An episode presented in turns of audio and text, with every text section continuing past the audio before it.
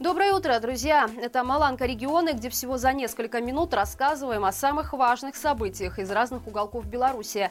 Если вы думали, что власти про вас забыли, то мы точно нет. Поэтому пишите в наш анонимный телеграм-бот о проблемах в вашем регионе. Мы обязательно о них расскажем. Виктора Бабарика так и не привезли на суд над его сыном Эдуардом. Об этом сообщает официальный канал «Политика». Эдуард почти три года находился в СИЗО, и только недавно его дело дошло до суда. Ранее сообщалось, что гособвинитель включил Виктора Бабарика в список свидетелей, которые будут давать показания на процессе.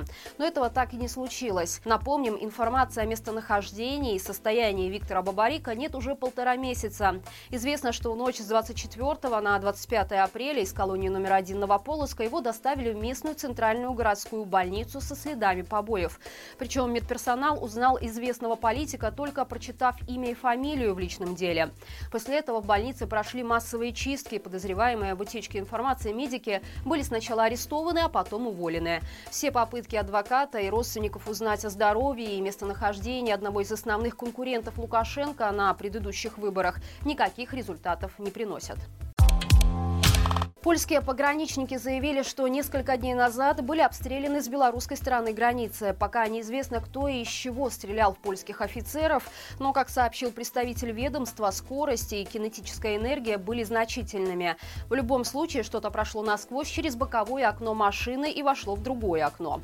В это время в автомобиле находились двое пограничников, которых такой выстрел вполне мог покалечить или убить. По словам польских пограничников, в сторону патрулей почти каждый день бросают камни камни. А на днях группа мигрантов разожгла костер в Беловежской пуще и перекидывала через ограждение горящие палки, чем могла спровоцировать лесные пожары. Также руководство польского пограничного подразделения представило всем информацию о том, что с начала года мигранты предприняли 12 300 попыток нелегального пересечения границы. Большинство мигрантов прибывает из Афганистана, Сирии, Сомали, Йемена, Ирака. Регулярно задерживают людей, которые должны подбирать нелегалов на польской стороне стороне и увозить их от границы вглубь страны. Нередко среди таких перевозчиков попадаются и белорусы. Стоит отметить, что случаи стрельбы по пограничникам с белорусской территории ранее не фиксировались. Под Гомелем военные запретили выдавать участки под застройку. Об этом рассказали местные жители, которые весной этого года хотели получить землю в населенных пунктах Приборского сельсовета, но в итоге получили отказ от местных властей. Люди уверены, что это связано с тем, что рядом находится военная часть, которая недавно якобы перешла под контроль российских войск. Журналист Флагштока от имени жителя Гомельского района позвонил в Приборский сельсовет. Ему подтвердили, что теперь вопросом застройки руководит Министерство обороны и запрет действительно существует. Стоит отметить, что близлежащая военная часть предназначена для размещения, хранения, ремонта и поддержания в технически исправном состоянии артиллерийских боеприпасов, патронов к стрелковому оружию и средств ближнего боя. А также она отвечает за бесперебойное обеспечение войск боеприпасами. В 2022 году, в первые месяцы российского вторжения в Украину, с территории этой военной части местные жители периодически слышали звуки взрывов. Однако открытого горения тогда замечено не было, а действующие власти о чрезвычайных ситуациях не сообщали. По информации мониторинговой группы «Белорусский гаюн», Министерство обороны Беларуси планирует масштабное строительство на территории старых пионер-лагерей недалеко от пересечения трасс М8 и М10. По предположению экспертов, это может быть комплекс для сил специальных операций ВСРБ. Житель Пружан поделился программой мероприятий, которые пройдут на День города 15 июля. Среди обыденных выступлений МЧС и парада колясок пружанцев ожидает засилие российских групп и исполнителей. Хедлайнерами праздничного концерта станут «Моральный кодекс», группа «Земляне», Владимир Кузьмин и другие представители страны-агрессора, которые поддерживают войну в Украине. Несмотря на то, что это далеко не первый эшелон российских звезд, местные жители все равно интересуются, откуда у исполкома на гонорары.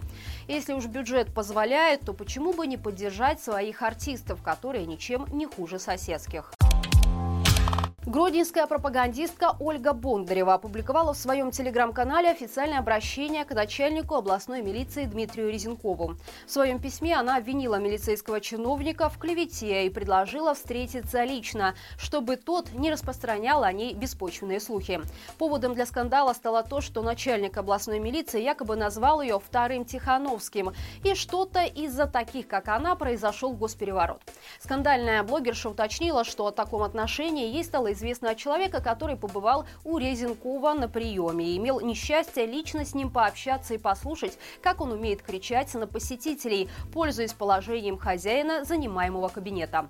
Бондарева отметила, что испытывает испанский стыд за такое поведение белорусского офицера высшего ранга и потребовала предъявить ей официальное обвинение, если у милиции есть к ней претензии. Интересно, что подписала она свое открытое письмо так. Ольга Бондарева, общественный деятель и гражданин Республики Беларусь, Беларусь, я батька. Напомним, Бондарева не впервые получает нагонять своих же. Она стала известна благодаря своим антибелорусским высказываниям и попытками запретить все, что связано с нашей культурой и историей. В Барановичах 16-летний подросток вооружился игрушечным пистолетом и попытался ограбить ломбард.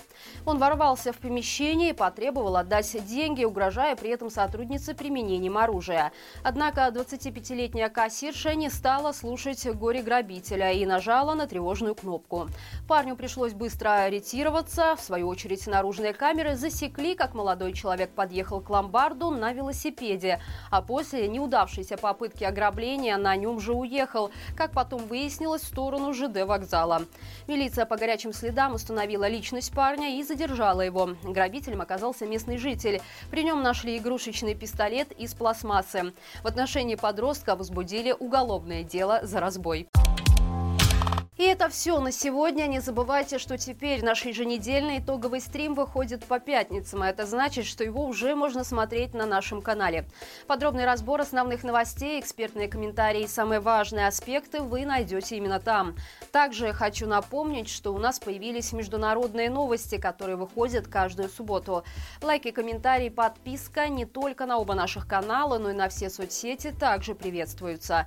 Но не стоит забывать о безопасности. На этом у меня все. Хорошего всем дня и живи Беларусь!